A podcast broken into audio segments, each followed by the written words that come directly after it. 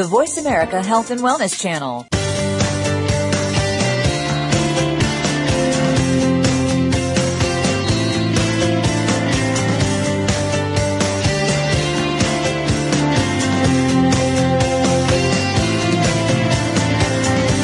Have you ever thought about why people act the way they do? Why are some people more difficult to deal with, while others are always pleasant? Let's find out together. Welcome to Human Behavior. What a trip! Your host is Dr. Jonathan Brower. Our program combines expert guests with people just like you who have questions or comments. We'll have fun exploring human behavior. Now, here's your host, Dr. Jonathan Brower. Hello, everybody. This is Jonathan Brower with my show, Human Behavior. What a trip. And we're lucky to have a wonderful guest today. Her name is Jerusha Clark, and she's the author or co-author of 10 books. She started writing with her husband, Jeremy, and together they co-authored four books. Three of these works, I Gave Dating a Chance, He's Hot, She's Hot, and Define the Relationship, deal with the opposite sex relationships.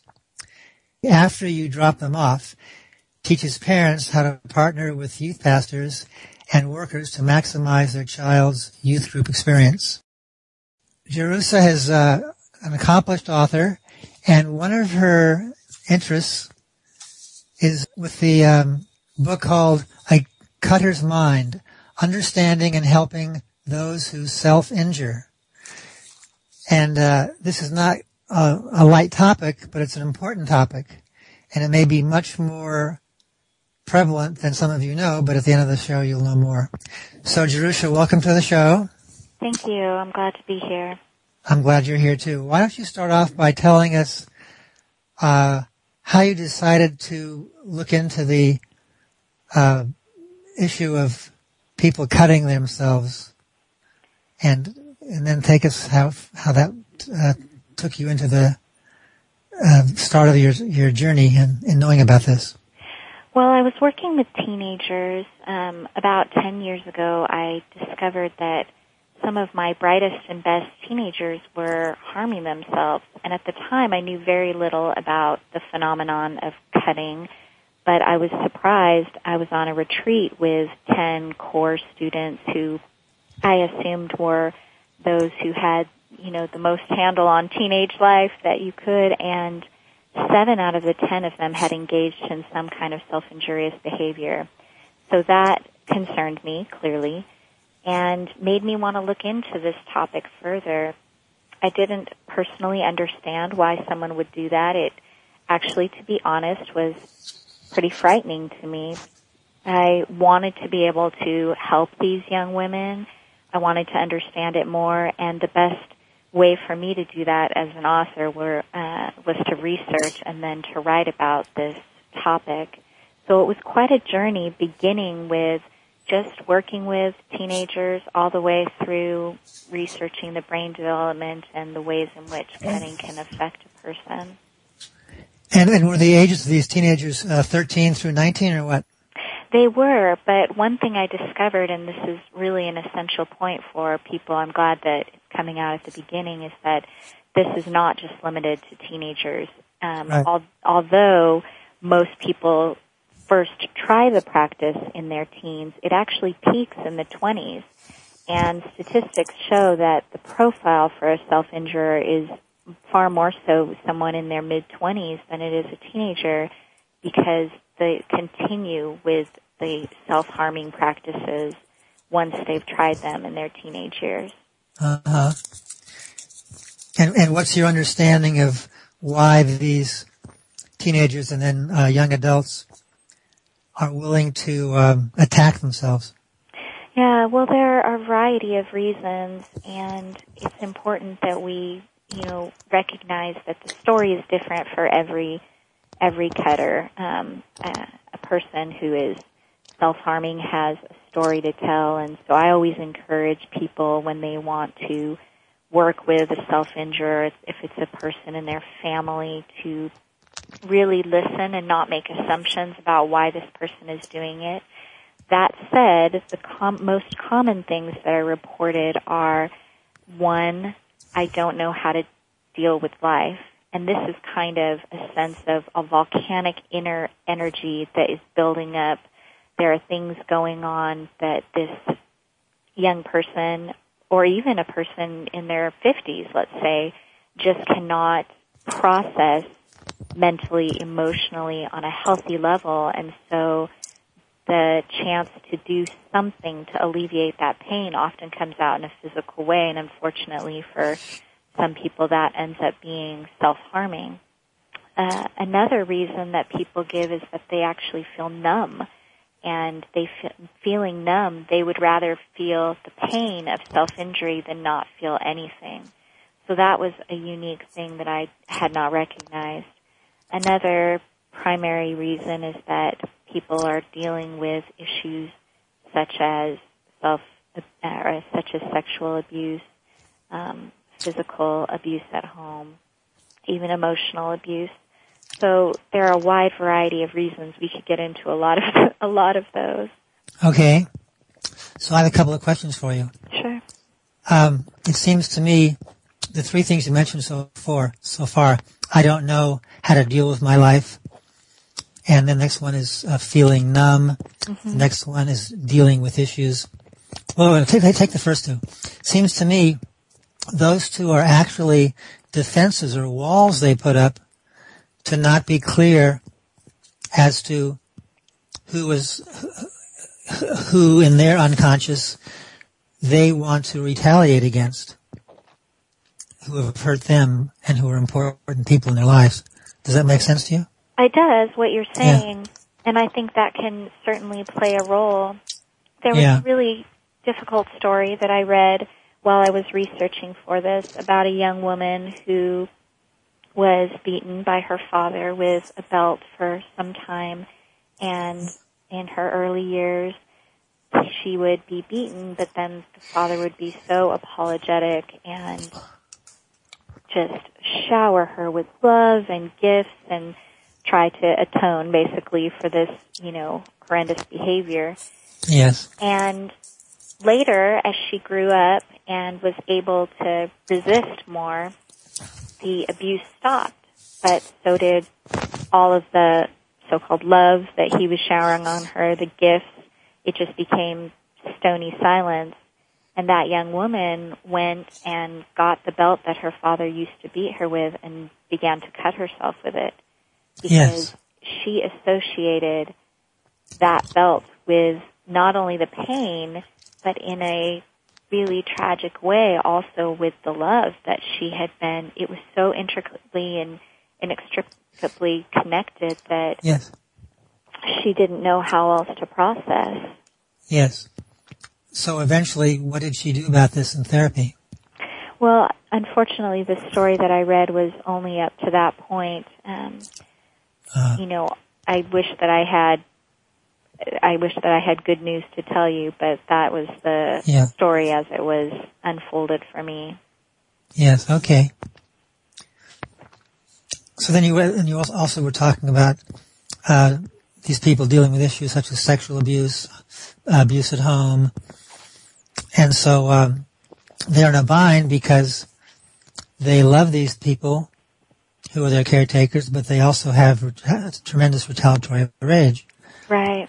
And they don't even allow themselves to fully be aware of it. They push it down, and then they end up with depression and or anxiety. Yeah.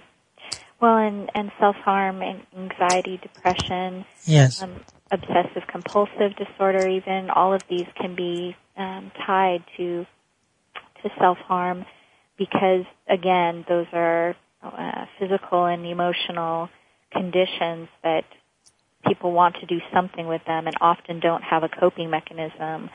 They typically the statistics point to um, half of self injurers having been victims of some form of abuse or neglectful childhood. Now, statistics on this entire topic are extremely hard to come by because of the secretive and even shameful nature of the condition. Um, yes. People who are harming themselves are just people like you and I who oftentimes are hurting so badly they don't know what else to do, but when there are elaborate justifications or excuses or, oh, I'm not really, I'm not really cutting myself. I'm just using an eraser to kind of, you know, eat away at my skin, which is a common thing for teenagers these days. They erase themselves, um, which I think is a fascinating metaphor as well for what a self-harmer is often trying to do. But I have a question about that. So when they're using the eraser, are they doing damage to their skin, or is it just uh, something to do instead of something more serious?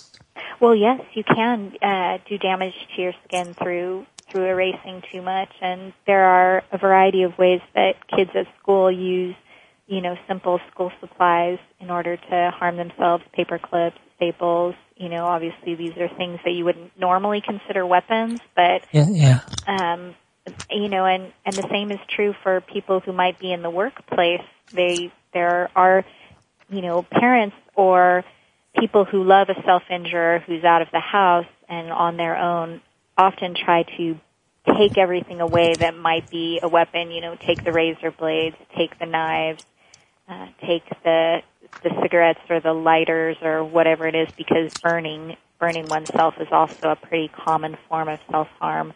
But Yes. you can't remove every implement that could be used self injuriously. You know, you you just cannot do that, and so so being aware of that is important because it will drive anybody crazy to try to remove everything instead. Yeah.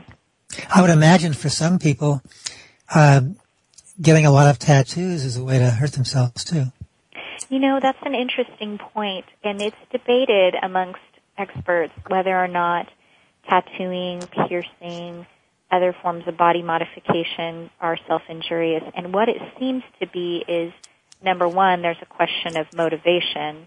Yes. Um, you know, why is this person pursuing these these things? And number two, and this is where it's hotly debated, is are the chemicals released in the brain uh, during tattooing or piercing because our body protects itself from any kind of you know Yeah. unnatural invasion are those chemicals uh, then do they become addictive and is that why people who get one tattoo end up wanting another one um, it, there's not completely clear to me I would lean more to the side that um, some of these behaviors can release endorphins and, and chemicals in the brain that would cause a person to want to do that again.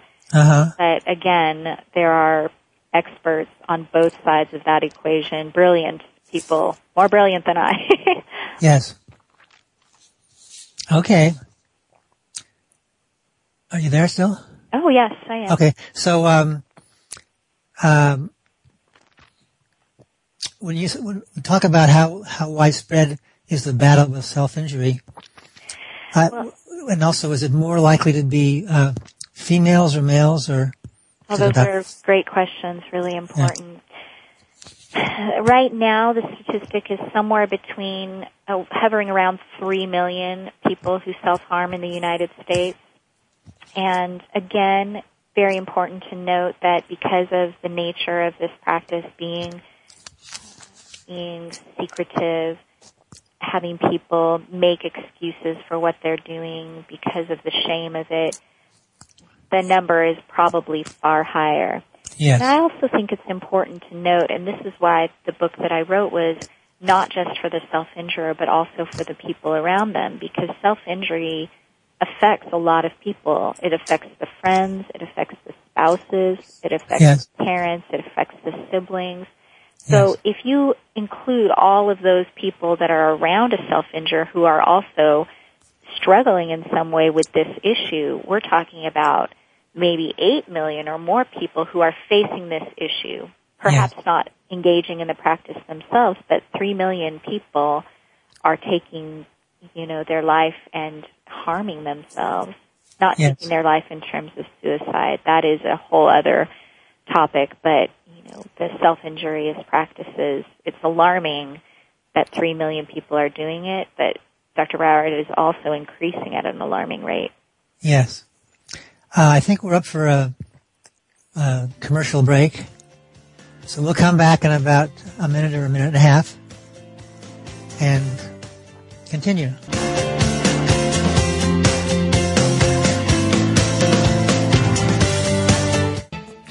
A fresh look at today's health. Voice America Health and Wellness. Legal Shield. Total access. Everyone deserves legal protection. With Legal Shield, everyone can access it, no matter how traumatic or trivial. Check out players.buildinglastingsuccess.com and jjbrower.com. Call Jonathan at 805-535-5111. DefeatAnxietyNow.com is geared to help people suffering with anxiety and depression. Intensive short-term dynamic psychotherapy helps many people get to the absolute core of their problems and resolve them. Call Dr. Jonathan Brower at 818-707-4557. Interested in investing in real estate, leveraging other people's money? Call Jonathan Brower and he can give you some more information.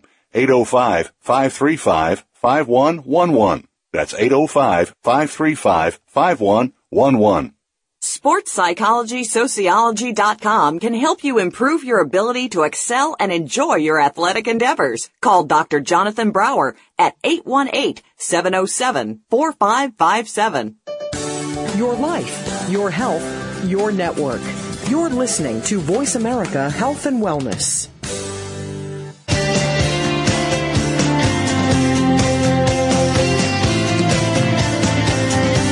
You're listening to Human Behavior What a Trip with Dr. Jonathan Brower. If you have a question or comment for the show this week, please call in to 1 866 472 5792. That's toll free 1 866 472 5792. You may also send an email to jbrowerphd at yahoo.com. Now, back to Human Behavior What a Trip. Hi, everybody. We're back with Jerusha Clark, and we're talking about Inside a Cutter's Mind, Understanding and Helping Those Who Self-Injure. It's one of the books she's written. And, uh, by the way, Jerusha, if people want to buy your book, how do they find it so they can buy it? Well, they can access it through my website, which is www.jerushaclark.com. It's also available on Amazon. Any of the large booksellers um, can carry it or, or order it for them. But through my website, they can also peruse other titles that are related. Okay. All right, so they can go to www.jerushaclark.com. That's right. Okay. So we were talking before the break about the uh, 8 million or so people who are in the uh, vortex of this cutting, self-cutting. Right. Yeah. Yeah, it's it, it's so hard when you are the one standing outside, um, not knowing what to do, watching this behavior, feeling the confusion, maybe even anger. Why is this happening? Um, a lot of let's take you know for a moment a parent's emotions, someone that's you know watching their child behave in this way. Uh huh. It's very easy to start on the self blame trip and the, to wonder the parent, the, parent being the one blaming themselves. Right. What did Yeah. I do wrong? How did I fail this child? And oftentimes this is counterproductive to where the family needs to go in order to heal. Uh-huh. I would say that in all cases, it's important to turn your eyes away from self-blame and begin the path to healing by starting to ask harder questions about what can we do now. Um, in therapy, they'll be able to journey back and ask those questions that will will provide light and hope for the future. But it's really important not to just jump on the self blame um, wagon because that will keep you from actually helping the person who's self harming. Uh huh. Although um, often when parents are, are hurtful to their child, whether it's cutting or not cutting, when the parent is uh, being hurtful to the child, the child has retaliatory rage towards these parents they also love. So now the child's in a bind, and they end up pushing down their impulses and feelings, and then they end up with depression and anxiety. You're absolutely right. And the thing Yeah. that I was going to bring up next, which it sounds like you and I are, are heading in exactly the same direction, is I'm sure we are. if so many parents, if so many strugglers with self-harm, I mean, Yes. are coming from abusive or neglect, neglected homes, then obviously the parent's reaction is going to be far different than someone who would blame themselves. Uh, their reaction may Yeah. be indifference and may perpetuate the problem with self-harm. Yeah. They But of course, actually, the, but but the indifference is just a, it's a it's a wall. It's a way to avoid their real feelings. absolutely. Yeah. And, that's a, a large component of self-harm, either by the self-harmer themselves or by the parents, the, you know, the spouses, is this sense of walling off, just like you described, emotions or Right. feelings that cannot be processed with the conscious mind. Like, I, I cannot understand this, so I'm just going to push it aside. Yes. And you So, oh, go on. Well, you had mentioned previously, and I want to return to this just because I think it's an important point. I don't want it to slip away. Okay, you good. had asked about the relationship between men and women as far as self-injury goes. Yes. And I do think that's an essential thing for people to recognize. Number one, again, people assume that all cutters are teenagers. Um, and two, that cutters are, are more, you know, women than men. And the statistics actually point to about 40% of people who self-injure being men, and sometimes other statistics point to it being pretty much equal between men and women. Now, Uh-huh. men are oftentimes, let's say they're hospitalized for depressive behaviors. Yes. Some of their, some of their actions are not considered self-harming, they are considered rage actions. But if you look more closely, someone punching a wall and breaking all the bones in their hand, if it's a volitional act, then that is also should be considered self-harm because that person is dealing with their anger in a way that is injurious to themselves. And so women who are who are taken in for treatment, let's say to therapy or other, are more obvious with their behaviors. But with men, it's it's uh, getting below the surface. Yes. So the, uh, issue of, let's say, a man hitting the wall, we know that he's not angry at the wall. He's angry at the person who's hurt him. Yeah, He then hits the wall to avoid letting him, so the, the, the victim uh, ends up having this retaliatory rage, but they dump it, they push it down, so they can't know more about what they would want to do in fantasy, at least, this person. In the meantime, as you point out, they actually do harm their their fist. They frequently get a broken bone or two in their hand. Well, and Yeah.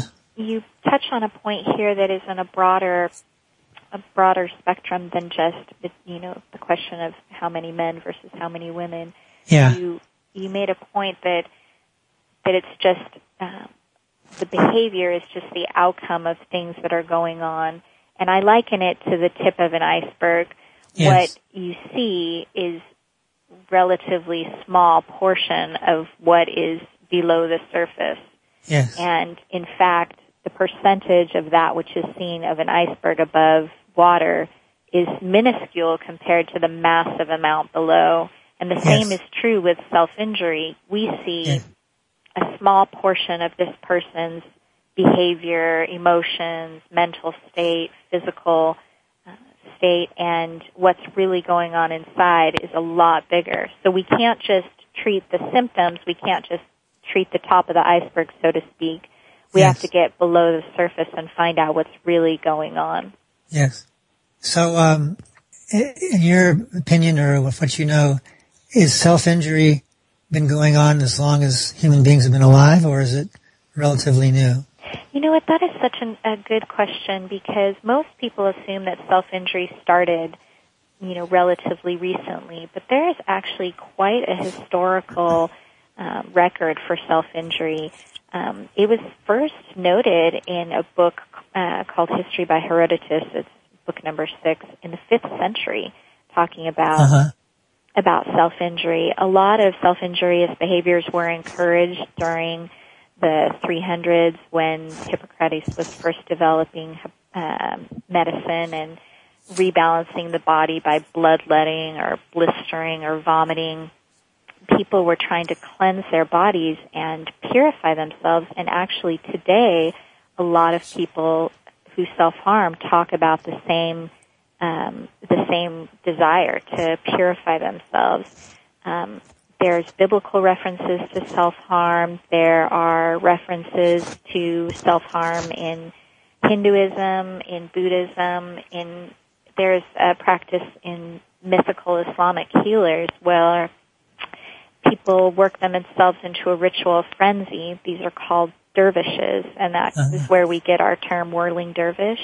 Uh-huh. And they lacerate their own heads, and then people who are injured or ill dip bits of bread and sugar in the spilled blood, eat them, and they're reputedly receiving healing in that process. Yes. It's fascinating to go back and look at the historical record for this, and you know, I had mentioned biblical um, biblical references. There, you know, references to people slashing themselves with stone or practicing self-injury, and uh, Hindus Yes. try to gain favor with their god. So there's a, a, a just a historical record from the very beginnings all the way through that is culminating, I think, now in a wider spread, wider spread practice. Uh huh. Yeah, I um, I would guess that as long as there have been uh, human beings on this earth, and even primates before human beings, that when there are attachment bonds that get ruptured, and so the uh, the parent, the adult, is uh, being cruel to the child, and the uh, if the attachment bond rupture doesn't get repaired, then there's a huge problem for the child for the rest of their life. And that um, uh, self-sabotage is a very um, common way that people punish themselves when they've done something that in their unconscious was bad, even though in reality they didn't attack the parent.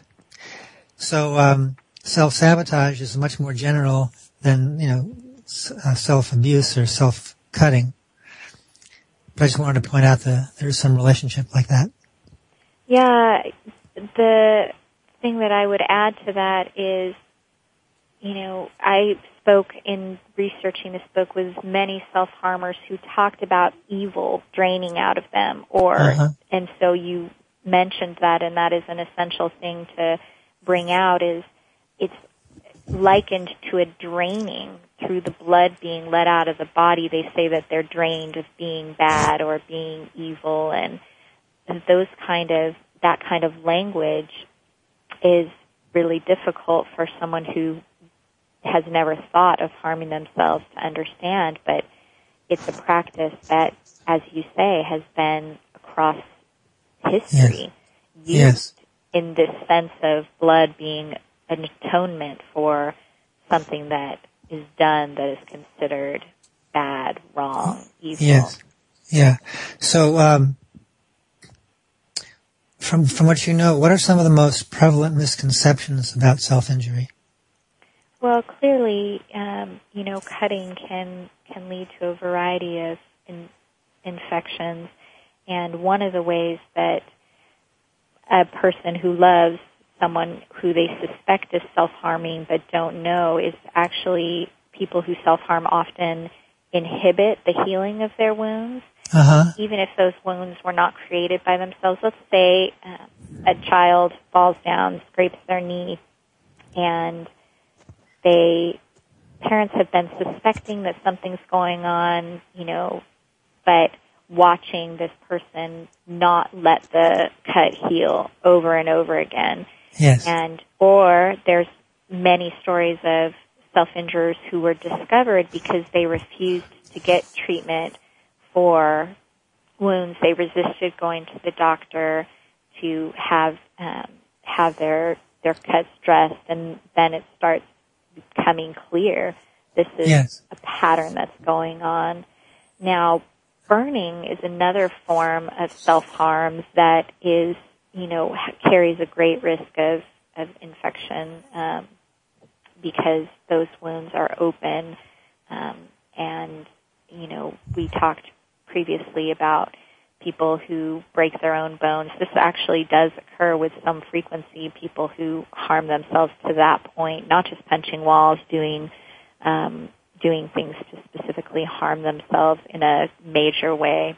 Well, like for example, they might break their bones by taking a hammer Yes, and yes, uh, smashing their wrist or something. right. And obviously, that's a very extreme form of self harm. But Yes. the more that you you more that you self injure, the more that you need in order for it to work. And that's Yes. why for people who do engage in cutting, they may cut on a surface level for a while, but then the cuts often become deeper and deeper because that's the only way to get the same effect as what started with the surface cuts. Well, well, when they go deeper and deeper, whether it's breaking bones or or cutting or whatever, some of these people actually die from these.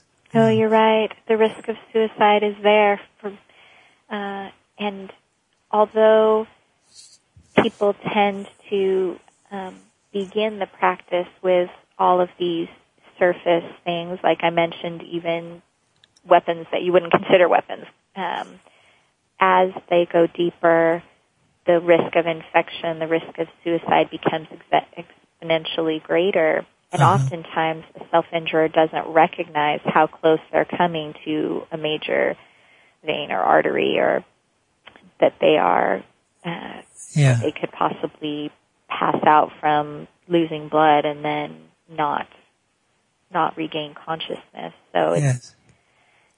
clearly a very dangerous practice as it progresses, but I do want to make the point since the issue of suicide just came up that self-injurers on the whole are not attempting suicide. That's Yeah.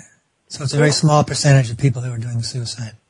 this is actually a a method of holding on to life. As confusing as, as that may sound, people who self-injure are using cutting or burning as a life preserver. They want to hang on, they just don't know what else to do. So mm-hmm. it's an it's a fascinating psychological dynamic wherein people who are hurting themselves are trying to reattach themselves to some kind of life. These are often the ones who felt numb that would rather feel pain than feel nothing.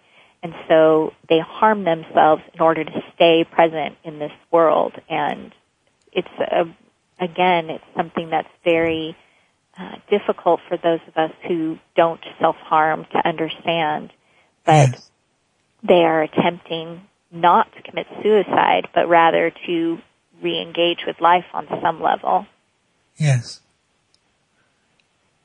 So, um, uh, before when you were talking about, um, well, you, you didn't, you didn't, you didn't talk about it, but I was thinking it's very common for young kids when they scrape their knee or something or their elbow, and then they start getting this crust over the injury, and then they pull the crust off. Right. Now they're not doing that, I don't think, to be harmful themselves. But, it, but it, is an, it is an interesting phenomenon. Yes, it's important to differentiate between a child, let's say, who's banging their head on the wall because they're a rambunctious little boy, and someone who's repeatedly banging their head on the wall, motivated out of pain. And so Yeah. it's the same thing. You have to watch. That's why I was mentioning watching patterns. Like if it happens once, or you know, you notice it's just a kind of it's there. I'm sort of picking at it. Then you know, watching closer to see if this is a recurring pattern is what I meant to say. So I'm sorry if I didn't articulate that clearly enough. That's okay. I think we're coming up for another quick break. We'll be back. Hang on, everybody.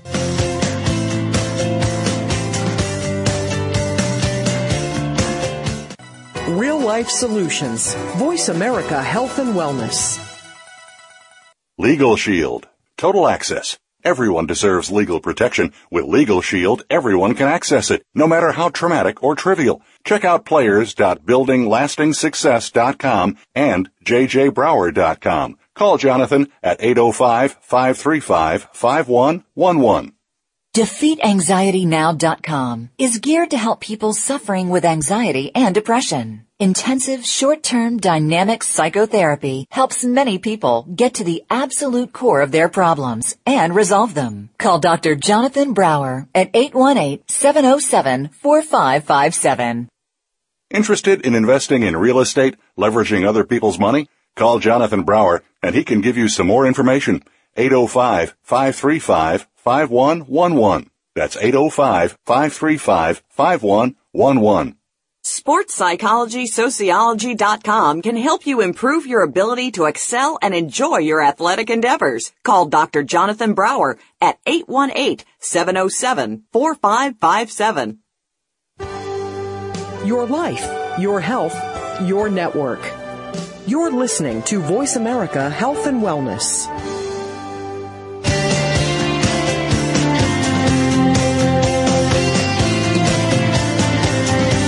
You're listening to Human Behavior What a Trip with Dr. Jonathan Brower.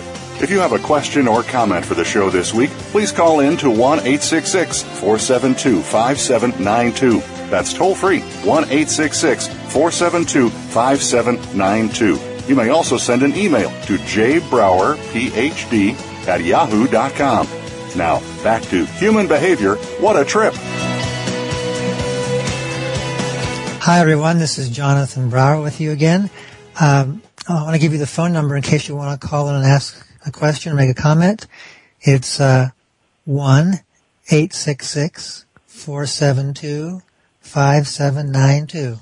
And I'm with my guest, Jerusha Clark, and we're talking about Inside a Cutter's Mind, Understanding and Helping Those Who Self-Injure. That's a book she's written, and you can go to her website if you like, jerushaclark.com, and um, you can learn more about how to buy the book. So, Jerusha, I had a question for you. During the break, I thought of this. Are there any studies uh, regarding this cutting and and over and the general way of people being uh, hurting to themselves? Is there any uh, um, information on twins when they're identical twins? Is it common that they would both be doing this kind of behavior, or just one of them? How does that work, or don't you know? You know, I I'm not familiar with any study on that. I think that would be a fascinating uh, bit Yeah. of research to to look at. But no, I don't have any experience on particularly on twins in family groups, um, specifically if there is sexual and physical abuse going on with multiple children, then that can certainly lead to self harm being a family practice in some ways. So extending that potentially with twins if they are in Yeah. situations that would would be a trigger for self harm, then I would imagine that could be the case. But I don't have any specific uh, Yeah. statistics on that. Yeah, and then I had two other questions I just thought of. One is, um, are there parents, are there adult parents who are busy cutting or harming themselves, but their children, well, that's one part. And then the other part is, but their children don't do this harmful behavior. Well, certainly if it's a secretive behavior and there's you know they don't they don't recognize what it is, Uh-huh. then obviously that would not be as much of an issue. Um, social contagion is what the psychologists use as the phrase for seeing someone else or nu- numerous people, like for instance, celebrities or reading blogs or these kind of things that would cause someone to self-injure. That's just one part of why a person would start to self-injure. So uh-huh. watching, if a parent was actually, re, you know, revealing their cuts or, or the child was watching them do this practice, then I would uh-huh. say, you know, exponentially higher chance that they will engage in those practices. But it's just one part. The, there seems to be in some people almost a hard wiring for self-destructive behaviors. What happens with self-injury chemically is that the body releases opiates, natural occurring opiates, chemicals that are actually eight to ten times stronger than morphine. And these Uh-huh. are taken up in opiate receptors in the prefrontal cortex of the brain. And it seems that in self-injurers who engage in this practice regularly, that are, there are more opiate receptors in that prefrontal cortex. And so a person who, you know, takes this, does this behavior once, will feel that rush of release as they might with getting a shot of morphine. That it Uh-huh. was radical when I discovered that because then asking the question about addiction, if you had that rush of release and relief and, um, you know, almost a, a high from cutting yourself, then why would you not return to the practice? And how easily that would become something that you would go searching for again and again. And like we were talking about before the break, needing to cut deeper and deeper in order to get that release and the, the feeling of chemical, um, you know, satisfaction that comes from those chemicals being released. Yeah, as you're talking about that, I was thinking about uh, professional athletes who are in violent sports such as football and ice hockey, Uh huh. and they have lots of injuries and they play through them, and then they have uh, their naturally occurring opiates, and then they have the opiates or the the drugs they get from the doctors, whoever. So uh, is that would that be considered perhaps uh, an aspect of self uh, abusing one, oneself, or self mutilating oneself? Well, again, we have to go back to the question of motivation, just like with tattooing or piercing or or interfering with a cut by picking a scab. It really would be dependent on why that person is is engaging in those behaviors that could be harmful, like putting themselves in the path of getting hit a hard football play. Um, yes. On the Also- whole, Yeah. it's not, you know, statistically prevalent to to see athletes who are who are doing this. That hasn't been there hasn't been any connection between that. Uh huh. You know, performance enhancing drugs could be considered, you know, self harming, but the motivation is to perform better within their sport. And if the motivation for any self-injurious behavior is coming out of the desire for release or relief or to escape numbness, then no, I would not, I would say that those behaviors are typically not self-mutilation. Uh huh. But, you know, self-injury is prevalent in all races. It's prevalent in all economic backgrounds. You know, people tend to think of self-harmers as just the kind of goth-looking, black-wearing, you know, teenager who's troubled and in school and PhDs and, you know, Everybody. who are homeless. You know, Yes. everywhere in between. Uh, all ethnic back- backgrounds have been in studies about self-harm. All economic backgrounds, somebody who's fabulously wealthy um, could be self-harming. I mean, Princess Diana engaged in self-harming behaviors. You know, in her beauty and her wealth and everything that she had, there was still volcanic pain within her many people have read the stories of the things that have gone on, but you know, with her life that might cause her to injure herself. But from the outside, people looking at her would think, oh, there's nothing wrong going on in her life. And so you have to be really careful with a self-harmer. From the outside, they may, may look like everything's fine, but on the Yeah. inside, they're wasting away. Yes. And uh, what you're talking about is that quite prevalent in the world of celebrities and high society? You know, actually, there have been many celebrities that have come out and talked about their cutting. Angelina Jolie, Johnny Depp, and what's hard as a person like myself who wants to help people, you know, go away from self-injury is that these people almost make it seem cool. You know, they talk about their self-injurious behavior in a sense of, and now I'm over it, but, you know, being that these are edgy, interesting people, you know, uh, self-harmers look at it and think, oh, well, if that person does it, then it makes me cool like them.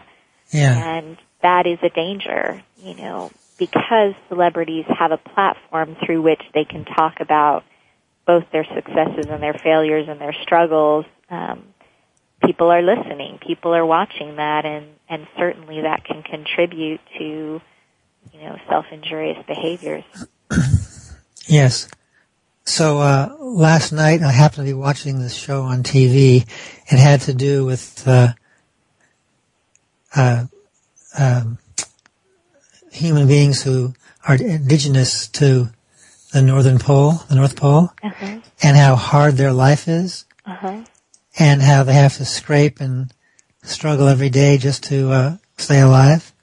I would imagine in those cultures there's less self, uh, there's less self abuse because they don't have the time for it. Yeah, no, I, I think that you're right. Um, and yet there is, you know, because self-injury is across the board, being in a situation that is hopeless, regardless of where you're at, could Yes. could lead to that. But I think you're right. Those that have more self-analysis time to be able to be introspective and to and to look at what's going on may be more likely to self-injure. But self-injury, this is a really important thing. Self-injury is only a temporary solution. It makes a person feel better for a time, but it's a very short period of time.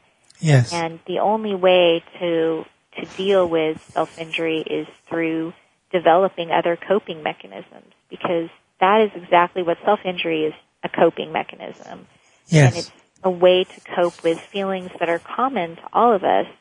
We all face sadness, we all face fear, we all face failure, we all face feeling out of control at some point, but Yes. we try to develop healthy coping mechanisms to deal with those things. We Okay. We're going to take our last uh, break and we'll be back in about a minute. okay.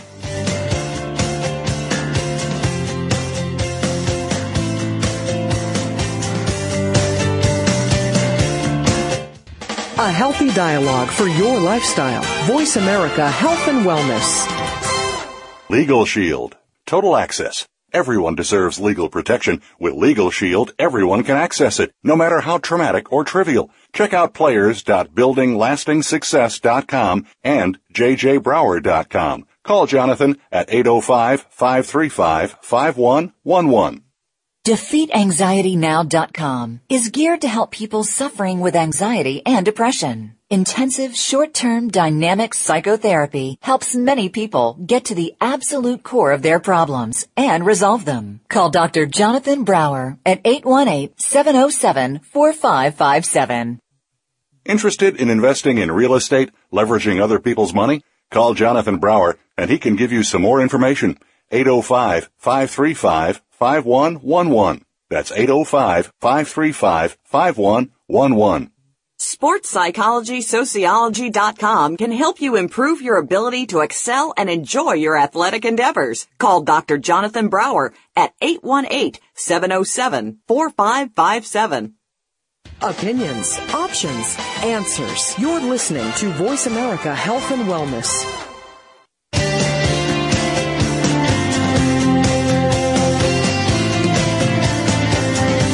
You're listening to Human Behavior What a Trip with Dr. Jonathan Brower.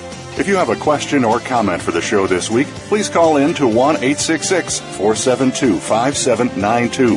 That's toll free 1 866 472 5792. You may also send an email to jbrowerphd at yahoo.com. Now, back to Human Behavior What a Trip. Everybody. This is Jonathan Brower with Jerusha Clark. She's written a wonderful book called Inside a Cutter's Mind, Understanding and Helping Those Who Self-Injure. And you can go to her website, www.jerushaclark.com, and you can look at ways in which you can get hold of one of her books. She's written quite a few. So, Jerusha, we're back to uh, talking about cutting and other ways in which people are self-inflicting pain. And you you talked about uh, sadness and failure, and uh, it seems to me that the self-injury is a very punitive way to take out on themselves what they really feel towards people who have hurt them who they also love. Right. It can be a very punishing behavior. Um, and again, Yeah. that's where we go back to helping people develop coping mechanisms rather than, you know, self-harm and helping them to exercise, take a walk is a, actually a distracting thing as well to get outside. Um, you know, there are times that it's a healthy coping mechanism for somebody to, you know, um, even to just skip stones on a lake kind of thing. I know it sounds um, simple and maybe silly, but dealing with helping. Oh, wait, wait, wait, wait. It may, it may be simple, but it's not silly. Yes, In my, no. in my opinion, it's not silly, but it is simple. Yeah. but self-harmers are using cutting or burning as a coping mechanism, so helping them develop that. And one of the obviously foremost treatments for self-harm will be to engage in therapy, and during that time, to the therapist and then the family and friends alongside to help that person begin to talk about what's going on inside because typically self-harmers are not good communicators and they either can't communicate because they've never been taught or they've been told to shut up. And so drawing a person out through asking gentle, open-ended questions is a good place to start. Just asking about, you know, I noticed that that you are wearing a lot of baggy clothes. Is there something going on with your body that you're not happy Yeah. about? And it's just important to kind of press into things and not let them go. Right. So when you talked about the baggy clothes, I immediately went to someone who's anorectic and they're wearing the baggy clothes so people won't see how thin they are. Yeah. And that's a form of self-mutilating too. Yes, it is. Yes. And being able to recognize other warning signs, you know, are, are really important. If there's wearing accessories to cover certain parts of the body over and Uh-huh. over again, or if there's clusters of similar markings on a person's body, um, if they use language that express, expresses either low self-worth or like a needing to be punished kind of uh, mentality, like you said, if Yes. there are um, you know, if you find hidden stashes of gauze or bandages or sharp instruments, obviously that's a huge warning sign. Yes. And then you may hear from a friend of a friend or another family member that this person is self-injuring and you should take that seriously and look into it. It's, it's not just a phase that people outgrow and it's not something that will go away on its own. It definitely needs to be addressed and to be treated. Yeah, so for the, uh, the person who's self-mutilating, I imagine um, they want their friends to not tell anybody about it, thinking their friend is doing them a favor. Right. No, that's where it just is courage is needed because it's far more important important to preserve a person's life and health than it is to avoid making them angry. So I would encourage all those who are listening and may feel that they're not able to say something to be brave and to step forward to help the person who's self-harming. You're going to be a key component. Yes. Well, I agree. It's very important that be done. And I think that it also is important before we close the show to recognize that there are a lot of different ways that a person who self-harms can come to healing. And so don't assume that everybody has to take the same path. It's, it's important that we recognize that there are great therapeutic approaches that, and this is something that I bring out in the book that we don't have time here to go through all of the different methods of therapy or healing processes that can be engaged in, but don't lose heart. If you're walking alongside someone who's self-injuring and you feel like you've tried something, you've, you know, done this, you've tried medication, you've tried therapy, there are a lot of ways that a person can find hope and healing through faith, through um, through friendship, through other other channels that therapy is going to be important, but it doesn't always have to look the same. Uh huh. I just want to encourage people who are coming alongside a self-injurer not to not to lose hope because it can be very difficult. Yes. And then the people who, uh, through old age, have these problems, do they seem to die earlier than the average human being, or doesn't anybody know? Well, you know, obviously self-harming practices continuing through a whole lifetime make it far more likely for a person to die of those injuries. Yes. Now, whether or not they die because of those injuries or that it's shortened their lifespan by continual self-harm would be really difficult to separate from just the body's natural aging process. But Yeah. self-harm wears the body down. Yes. And you know, people who self-harm are often trying very hard to send a message to those around them. There's a little poem that I came across that says, how will you know I'm hurting if you cannot see my pain? Uh huh. Wear it on my body says what words cannot explain. So these cuts are like their words. They are trying to express themselves through these self-injurious behaviors. And those of us who are around should take note and begin to help that person develop co- healthy coping mechanisms. Yes. So uh, we're going to have to stop in a, another half a minute or so. Um, what prompted you to want to do this book in the first place? I just want to help people. It's heartbreaking for me to see people who are injuring themselves. Uh huh. If I could bring any light to the subject, that was my desire. Uh huh. Well, I hope a lot of people get to read your book and and if need be, call you, and then you can perhaps uh, uh, refer them to people who can help them more. Uh, well, I sure appreciate your willingness to address this difficult subject. It's not an easy one. Yeah. Well, I've enjoyed our time, and it was very interesting to hear you, and uh, and I learned some things, which is nice for me to learn.